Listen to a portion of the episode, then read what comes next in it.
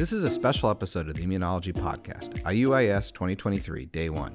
Hey everyone, this is Dr. Jason Goldsmith and Dr. Brenda Roud. Welcome back to the Immunology Podcast, where we have conversations with immunologists. As you all know, yesterday launched the start of IUIS 2023, the International Congress of Immunology, in Cape Town, South Africa, and Brenda, myself, and the Immunology Podcast team are all attending. Drop by the Immunology Podcast booth, number six, in the exhibit hall to play some games, win a prize, and find out how you could be featured on an episode of the podcast. Today and every day throughout the meeting, we will be releasing special episodes discussing our favorite sessions of the previous day. So if you weren't able to attend, we've got you covered. We're going to kick off things here in just a moment, but before we get to that, Are you looking for smarter and more efficient ways to isolate cells? Well, EasySep cell separation uh, technology combines the specificity of monoclonal antibodies with the simplicity of a column free magnetic system, enabling the isolation of highly purified cells from a variety of species and sample sources in as little as eight minutes. Explore at www.stemcell.com forward slash EasySep to discover how you can use EasySep to advance your research and explore our range of EasySep kits. All right, well, we got through the first day here, Brenda. Woohoo, that was fun. Well, one and a half. Technically, there was some events yesterday, but it was only the kickstart of the conference. It's good to be in South Africa. It is. Yeah. It's, it's Monday, right? Uh, it's Tuesday, my friend. It's Tuesday. That's right. It's Tuesday. Okay. Tuesday, yes. Yeah. Monday was yesterday. Monday was yesterday. You're, you're getting it. You're getting I'm getting it. there. yeah. So very exciting. Uh, why don't we just jump into? I just want to say, yesterday was the opening ceremony.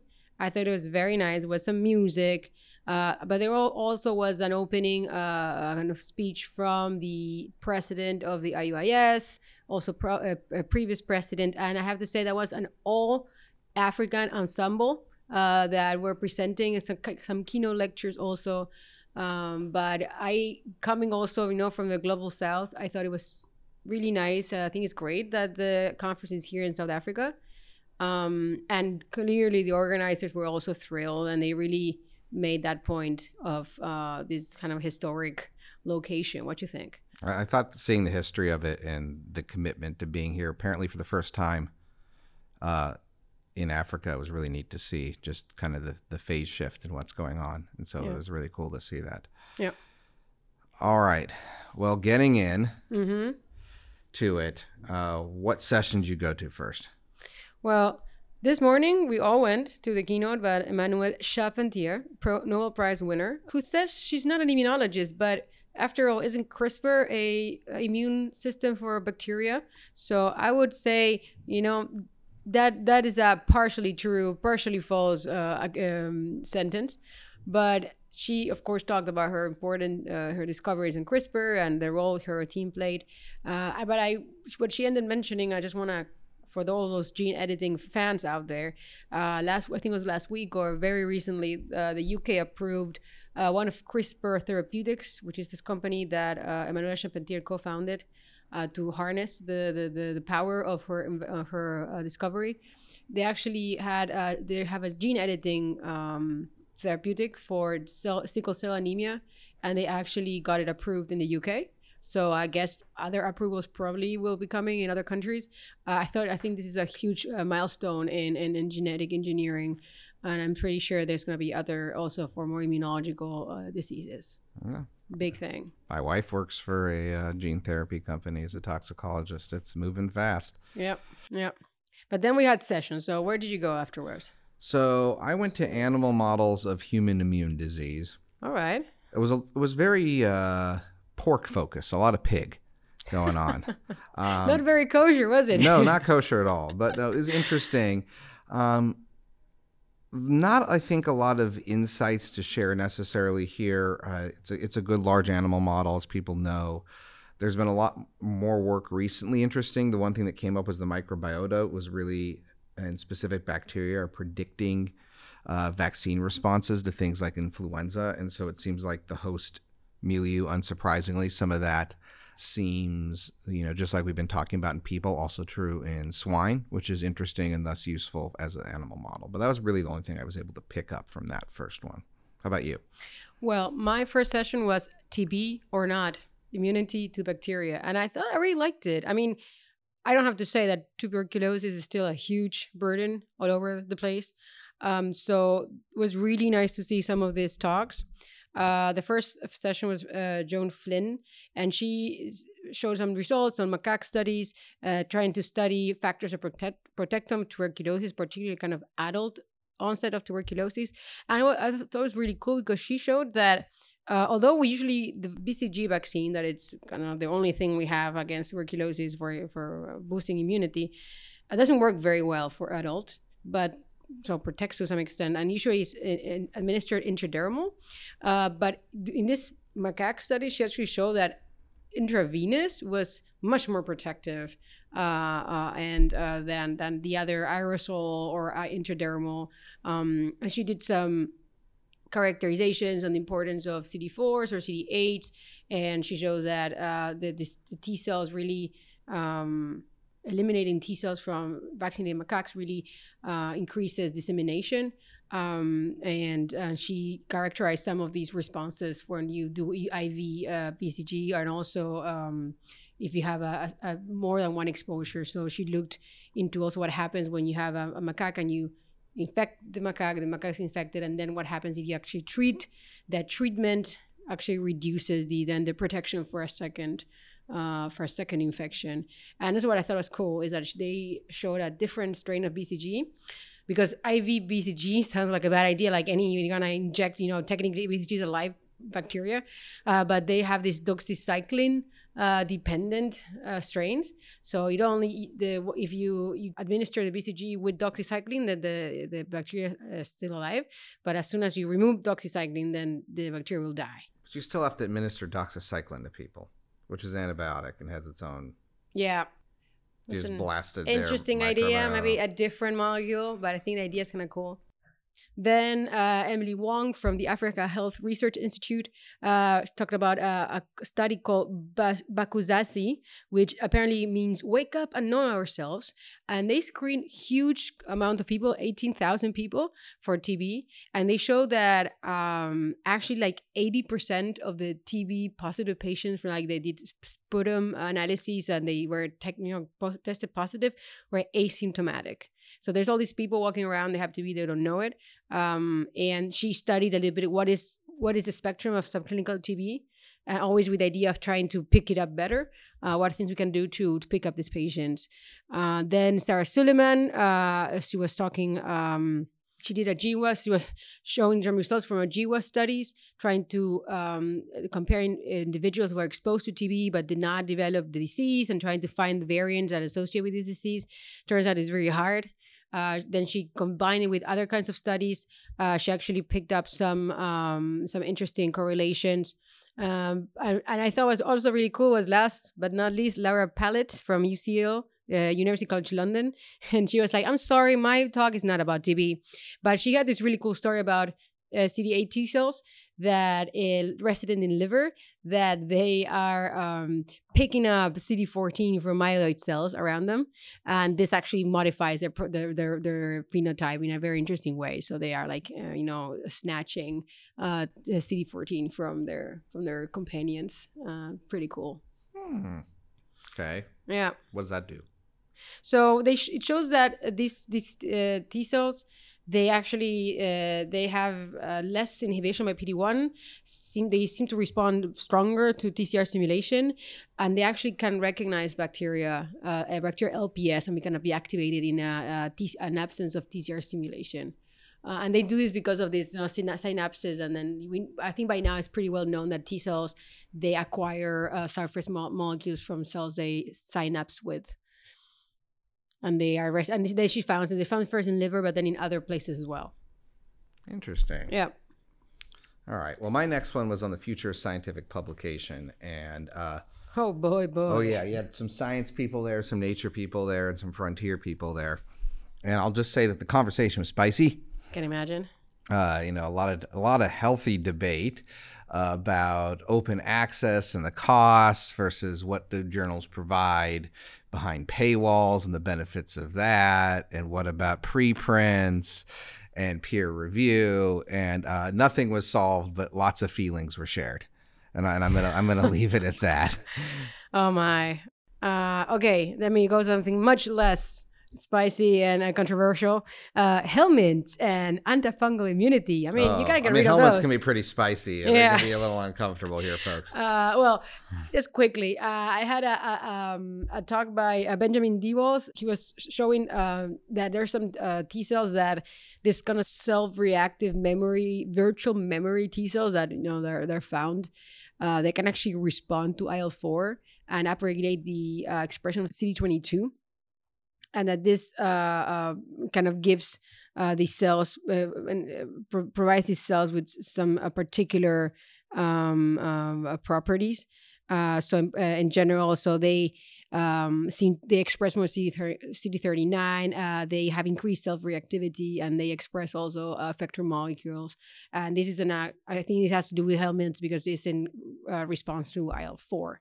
Uh, then I also had. Um, uh, Mukherjee, uh, who was talking about um, some surface markers from, um, I think they're nematodes that cause elephantiasis, and how they're so they have some surface sheath proteins that are recognizing in TLR4, um, uh, and that uh, they they activate the, the immune system in particular ways, and they are partly responsible for the uh, lymphedema that, that generates the, the increase the limb um, swelling or characteristic of the disease. And she she suggests that because this is an important protein, that you can actually try to vaccinate against it or or, or, inhibit their function in a particular way, and that might actually alleviate the, the disease. Then I had Mei-Quin Shi uh, talking about uh, cryptococci neoformans infection in the brain, so uh, uh, aggressive or aggressive uh, fungal infection, and show that there's this uh, population of uh, Ly6C high mononuclear phagocytes that are kind of responsible for clearing out the infection, um, and that they their recruitment requires TNF alpha in the brain, expression in the brain, and that their uh, function actually is dependent on interferon gamma expression, and that um, that in this also is dependent on uh, CCR2. Um, and she shows it by doing CCR2 knockouts and showing that this prevents reduction of CFS of uh, colony-forming units in the brain of, of this of these fungals. And last, uh, Robert Mugo from the Free University in Berlin. And I think it's really cool. He uh, works uh, over uh, Ascaris infection, also a nematode that is uh, on the one hand important for uh, farming, uh, infects pigs and is can be very detrimental, but also can generate chronic infections in humans. So he was looking into ways of measuring uh, the burden of, of, of scaries and he compared different things. Like there's i think what is the gold standard probably does make microscopy this is not very high high throughput uh, he compared using qpcr and he also measured humoral responses whether you can use antibodies in, in blood to uh, correlate with with infection. And he actually found some quite uh, cool things. You can actually you know use qpcr to uh, estimate parasite load but then uh, and you can use certain igg particularly igg1 uh, against uh, certain uh, antigens that are correlate very well with uh, um, positivity measured by conventional things. So I think it's of course very important in case of you know in endemic areas when you need to do a lot of these tests. Whatever is higher throughput is always good. So really, uh, I have to admit I was not my that was not my first choice of of session. I was I was not allowed in the one I wanted to go, but I'm happy because you know sometimes I, I tell myself you need to get out of your comfort zone. You cannot always go to check out the T cells. You need to see what is there out in the immunological field. Well, I checked out T cells, Brenda. You did. I'm delta T cells. Oh, those T cells. What what what do you have? All right, so we had three talks that all kind of weave together. One Mhm. was by Yi Shi Jian, another one was by Adrian Hayday, and a third one by Emo Prinz. Mm-hmm. And they all kind of tell a combined story. So I'm just going to talk a little bit about the theme, which is gamma delta T cells have weird T cell receptors, which can be restricted to peptides versus very specific epitopes. And so there's some mapping of how some of these pe- uh, peptides or specific marker peptides also had heterogeneous ligand binding. So I think it's a Cy3 specific TCR actually binds a bunch of crap. But then the question is, do you need the TCR for their function or not? And it's been very controversial in the field. I'm not a gamma delta person. I'm been at gamma delta adjacent a bit, and so playing catch up here a little. But high level, um, one person had showed that IL 17 responses in some of these cells really require TCR and cytokine receptor engagement. But then they also show that um, at baseline, you don't need the TCR for them to exist, but you do need them for function. And what they found was that they, they need co stimulators, though. And normally, there's a normality sensing component to them. So they can baseline have normality sensing. So, like, oh, yourself all the time. That's part of what the TCRs actually do. And that there's these specific mutations and SNPs they found uh, with mutant alleles linked to IBD where it loses normality sensing. And then they see that that's associated with inflammatory bowel disease. And also, just even in healthy people who don't have the disease yet, they have high level, higher levels of inflammatory genes and such, showing that they're predisposed to inflammation. Um, there's also because the specifics of how the re- receptor recombination works.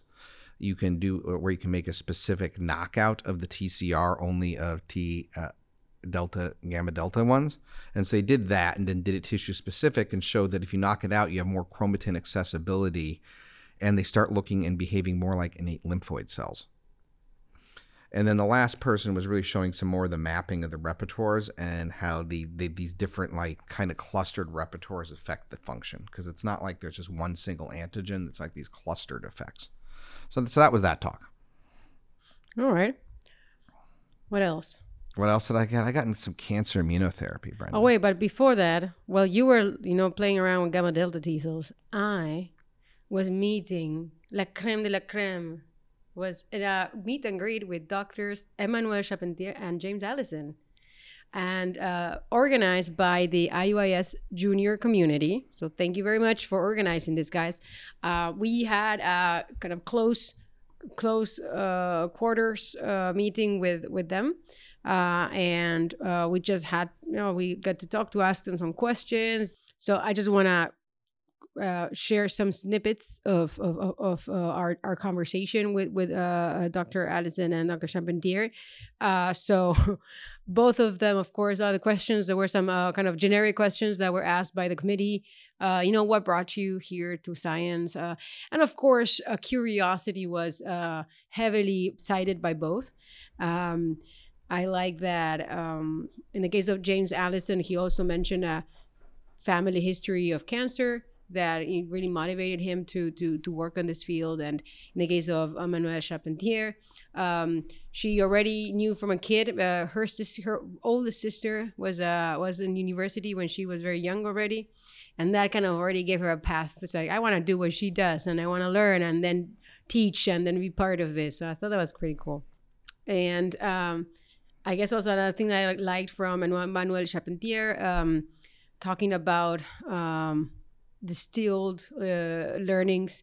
I think one of the things she said, and I, and I cannot agree more, is um, the importance of being self-reflective, evaluating yourself, and you know sometimes ignoring what other people say. I think both of them had their uh, situations. Uh, James Allison mentioned how was how hard it was to convince people of doing a clinical trial. For those who don't know, he uh, brought to the therapy to the clinic the use of uh, anti-CTLA4 antibodies for for melanoma. These uh, pilimumab was the first commercial um, uh, production, and and people he was very uh, clear that people were very skeptical, and he had a hard time convincing them to to treat people, uh, treat patients with this. But in the end, it turned out to be a game changer.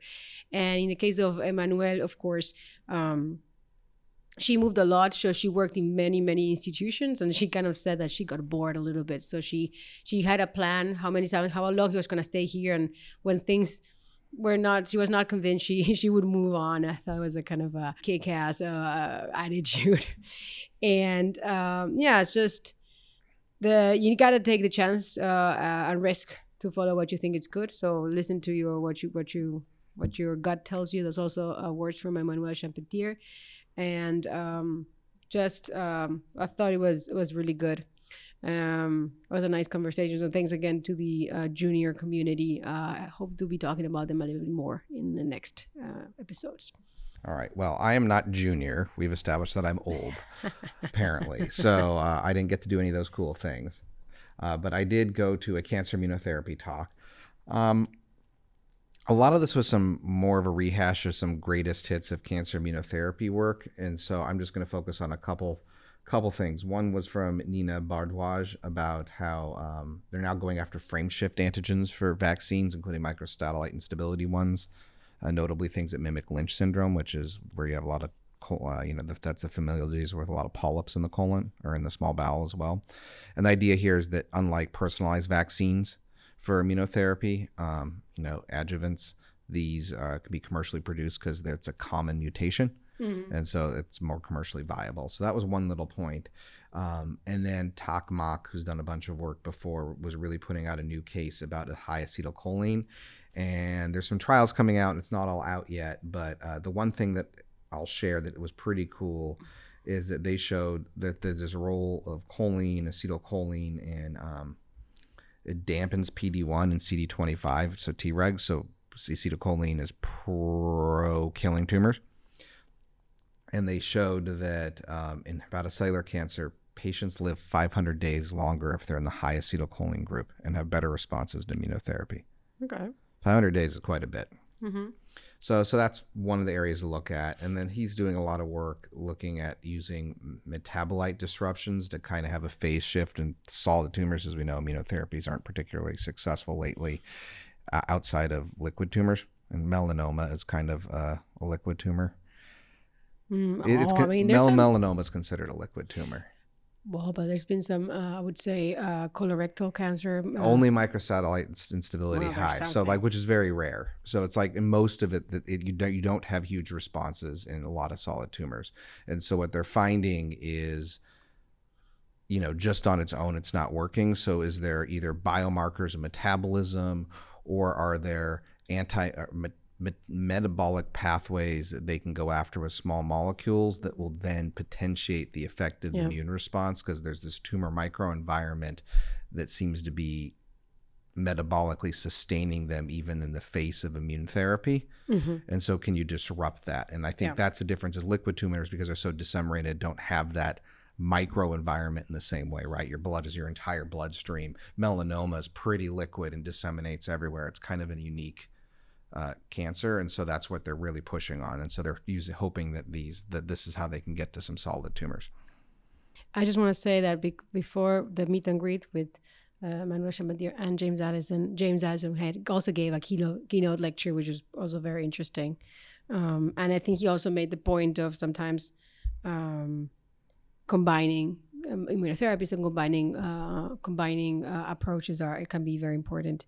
So the last session of the day I attended was systems immunology. It was chaired by Mark Davis, you know, former guest of the show, um, and he really is into. You know, I think lately he's been pivoting a lot towards uh, kind of um, try to compare or like uh, look into human uh, immunology because uh, mouse is always hard to to to translate, and um, he has been developing uh, using organoids and particularly those derived from tonsils and apparently also from spleen. Um, and so these kind of self-assembly single cell organoids, apparently you can kind of they will you can kind of reassemble them from single cell. And he has used them to study um, on the one hand influenza, influenza vaccination, uh, looking around the idea of the original antigenic sin, this idea that uh, the first influenza you are um, you are subjected to might kind of condition the other influenza's uh, responses. And he showed uh, there were some uh, studies using twins that suggest that actually it's not so much the initial flu exposure, but it's more than the genetics and the HLA presentation and the HLA repertoire that you have and how good it is at presenting certain peptides over others. So he suggests, so he used this tonsil organoid system to compare different uh, vac- vaccine approaches. So uh, showing that cross-linking antigens from different uh, hemagglutinin uh, subtypes in one one molecule actually prevented this uh, disparity in the immune response because you if it's, it's she showed that it's better to have all the antigens in one big ball so to say than having uh, individual vaccinations with all the antigens because by themselves some antigens are better are kind of being presented and activating T cells. But if you have these dominant antigens on the same dendritic cell, that dendritic cell would get CD4 help and then be better at presenting all of the antigens, including those that are weaker. And so this actually can give you a much more uh, balanced immune response, also against antigens that you would be kind of predisposed to be worse at presenting and, and at generating uh, immune responses against. Um, he was also looking into also tonsil organoids for studying uh, CD8 uh, uh, suppressive T cells uh, that are expressed uh, uh, in, in, mice. They express like 49, and I don't remember what was the marker for in, in humans, but these are also TCD8 T cells that are actually kind of have an overall suppressive uh, function. And and he also showed that, you know, tonsil organoids and, and ginkgo cultures to study rejection in vitro.